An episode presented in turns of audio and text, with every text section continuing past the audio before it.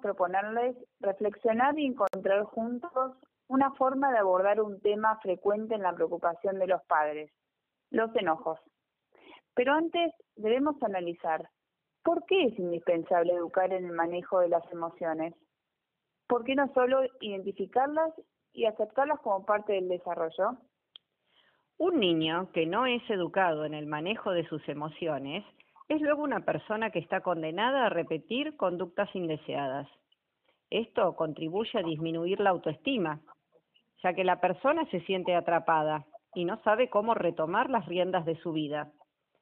Si por el contrario atendemos desde niño a la educación emocional, damos fortalezas para una toma de decisiones más asertiva. Damos herramientas concretas para el manejo de situaciones adversas sin un manejo emocional, las emociones se adueñan de las situaciones de nuestra realidad. De lo contrario, la persona con capacidad emocional regula la emoción y es el dueño de sus decisiones, de su vida.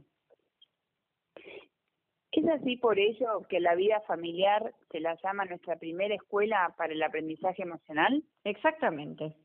Allí aprendemos cómo nos sentimos con nosotros mismos y con los demás. Eh, cómo reaccionamos ante nuestros sentimientos, a pensar sobre estos sentimientos y qué alternativas tenemos. Pero esta escuela emocional no solo responde a lo que los padres dicen a sus hijos, sino también a los modelos de reacción que ofrecen ellos para afrontar sus propias emociones. Por ejemplo, si frente a un problema en el hogar, como puede ser que se descomponga algún electrodoméstico de primera necesidad, la reacción del padre es de desajuste, con manifestaciones desmedidas de enojos, culpabilizando a algún integrante de la familia por el hecho, luego el niño tomará la misma actitud cuando se le rompa un juguete. Y probablemente el adulto le responda, pero es un juguete, se compra otro. Frente a este comentario, la reacción del niño es probable que sea de enojo. Dolph Silman, que es un psicólogo de la Universidad de Alabama, ha estudiado ampliamente el origen de la ira y de los enojos y él manifiesta que el disparador de la ira es sentirse en una situación de peligro, una amenaza simbólica a ser tratado de forma injusta, menospreciando los sentimientos. Esto a nivel cerebral activa mayor energía y desencadena una conducta de enojo que probablemente también esté acompañada de agresión, como un mecanismo de defensa. Entonces, ¿esto es lo que se denomina sintonía emocional? Claro, es indispensable generar una sintonía con las emociones, con los sentimientos del niño, para desde allí brindar estrategias de solución a lo que el niño siente. Si no, la ausencia sostenida de esta sintonía entre el niño y el padre produce efectos muy negativos en la relación misma y como modelaje que es esta relación, luego será una falta de sintonía del niño con sus propias emociones y con las de su entorno. Ahora, como educadores damos cuenta que hay emociones que son buenas y otras no. Todas las emociones son válidas, todas nos brindan información, de todas aprendemos algo. Lo que sí es cierto es que algunas nos conectan con aspectos positivos y otras con aspectos negativos. Dentro de estos últimos está el enojo, la furia, la tristeza, la frustración como las más comunes y las más observables en los niños. Y también dentro de cada una de estas hay un aspecto positivo. Pero ¿cuál es el aspecto positivo en el enojo? El enojo o la agresión sana es un impulso natural presente en todas las personas, que le empuja para ir hacia la satisfacción de las propias necesidades y los propios deseos. Es aquella fuerza que permite definir el territorio de cada uno y hacer valer el propio derecho o la propia decisión. Es importante amigarnos con el enojo, habilitar dentro de la dinámica familiar el derecho a expresar las propias decisiones, dar lugar a la protesta, a la queja, porque en definitiva, habilitar el sentir no es hacer. Expresar y decir qué ganas de poner una bomba no implica que la voy a poner. Pero dar lugar a poder expresar esto que siento me da la oportunidad de luego poder pensar, ¿cuál es la mejor alternativa para afrontar esto que me pasa? Pero entonces, si como parte del desarrollo y para el fortalecimiento de la persona la agresión es necesaria, ¿cuándo el enojo se torna negativo y necesita de nuestra intervención como educadores?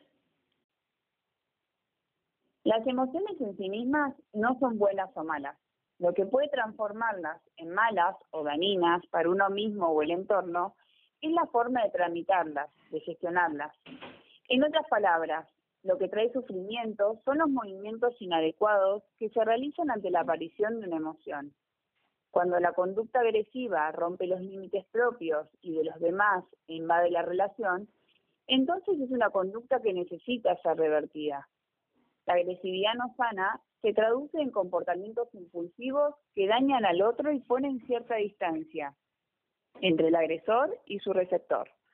Contrariamente a la agresividad que conduce a la satisfacción, el enojo desmedido conduce a la insatisfacción, al dolor. Muchas veces el enojo se impone como manifestación de angustia o de tristeza, tanto en adultos como en los niños, ocurre que muchas veces, frente al sentimiento de tristeza, reaccionamos con enojo, porque el enojo nos hace sentir más fuertes. El enojo me hace sentir mejor que la tristeza, que me da una sensación de mayor fragilidad. Pero entonces, ¿qué hacemos frente al enojo? Cualquiera sea el disparador del enojo, en todos los casos debemos comprender lo que sienten, pero no por eso aceptar las actuaciones de tal enojo. No porque estoy enojado puedo romper los juguetes o empujar a mi hermano. Bien, ahora, ¿qué estrategias podemos implementar frente a los enojos? Las diferentes formas para regular y modelar la emocionalidad de nuestros hijos va a depender de la edad que ellos tengan. Marichu Seitún, en su libro Criar hijos confiados, motivados y seguros, sugiere algunas estrategias para implementar. Para los más chiquitos, la contención física, como puede ser el abrazo, como recurso efectivo. Muchas veces, cuando el niño está inundado por la emoción, resulta difícil en este contexto utilizar las palabras como regulador. Es así que generar una contención, pero desde lo físico, ayuda a que el niño se calme para poder luego escuchar y clarificar qué fue lo que le hizo despertar, despertar tal enojo o furia. Otro recurso es implementar la ceguera o la sordera selectiva, es decir, elegir las propias batallas, priorizar cuáles son aquellas situaciones en las que es importante desentrañar el enojo y cuáles no. Frente a los enojos de niños iniciados en edad primaria, resulta ser un gran facilitador poder identificar qué señales me da el cuerpo frente a la vivencia de las diferentes emociones. Así, frente a la tristeza, puedo sentir que mi cuerpo tiene poca energía, Frente a la vergüenza, sudoración en las manos. Frente al enojo, ganas de gritar. Colaborar en este proceso posibilita poder anticiparse a que ese enojo se manifieste de manera abrupta, y de este modo poder regularlo o tomar una decisión asertiva para revertir la situación que originó tal enojo. Perfecto. Ahora, en lo concreto, ¿qué actitud deberíamos hacer como adultos para regular la situación y que cese el enojo? Las situaciones de enojo suelen generar un clima de malestar o cierta actitud de rechazo o distancia con quien está enojado. Es importante frente a tales situaciones poder como adultos correrse del lugar de reactor y brindar el momento para poder escuchar, para entender qué fue lo que provocó ese enojo. El desafío es justamente lograr una distancia óptima que nos permita, por un lado, brindarle a los niños estrategias por ejemplo, dar un tiempo para que estén solos y puedan pensar, respirar para calmarse, para que puedan transitar ese estado de la manera más favorable posible y por el otro, no hacer de ese enojo una situación de todo el día. De esta manera les estaremos dando la oportunidad de cambio para poder conectarse con una emoción positiva. En el desarrollo de los niños resulta imprescindible poder contenerlos para lograr una regulación de sus enojos y así revertir la vivencia de incomodidad que determinadas situaciones pueden generar. Por el contrario, no atenderlos puede normalizar este tipo de reacción y no alentar en el despliegue de habilidades sociales asertivas. Ahora pensemos, ¿qué conductas de los padres no son positivas a la hora del manejo de los, niños? Si bien ya lo venimos mencionando, Daniel Goleman, en su libro de la inteligencia emocional, describe tres estilos comunes de paternidad emocionalmente inepta. Así de duro lo llama él. Una es ignorar los sentimientos en general. Estas personas tratan las aflicciones emocionales de sus hijos como un problema trivial, aburrido. Simplemente esperan a que se le pase. Otra conducta es mostrarse demasiado liberal. Padres que dan lugar a cualquier manifestación o conducta, incluso, golpes, justificando que todo es parte del enojo. Rara vez intervienen ni intentan mostrar a su hijo una respuesta alternativa. Recurren a la negociación o a los sobornos. Y por tercer conducta está no sentir respeto por lo que el niño siente. Son padres desaprobadores, duros en sus críticas o castigos. Pueden prohibir cualquier manifestación de ira. Finalmente hay padres que aprovechan la oportunidad del trastorno, de un trastorno del niño para actuar como el equivalente de un ordenador emocional toman los sentimientos de sus hijos con seriedad para tratar de entender lo que le preocupa y ayudarlo a encontrar formas positivas de aliviar esos sentimientos.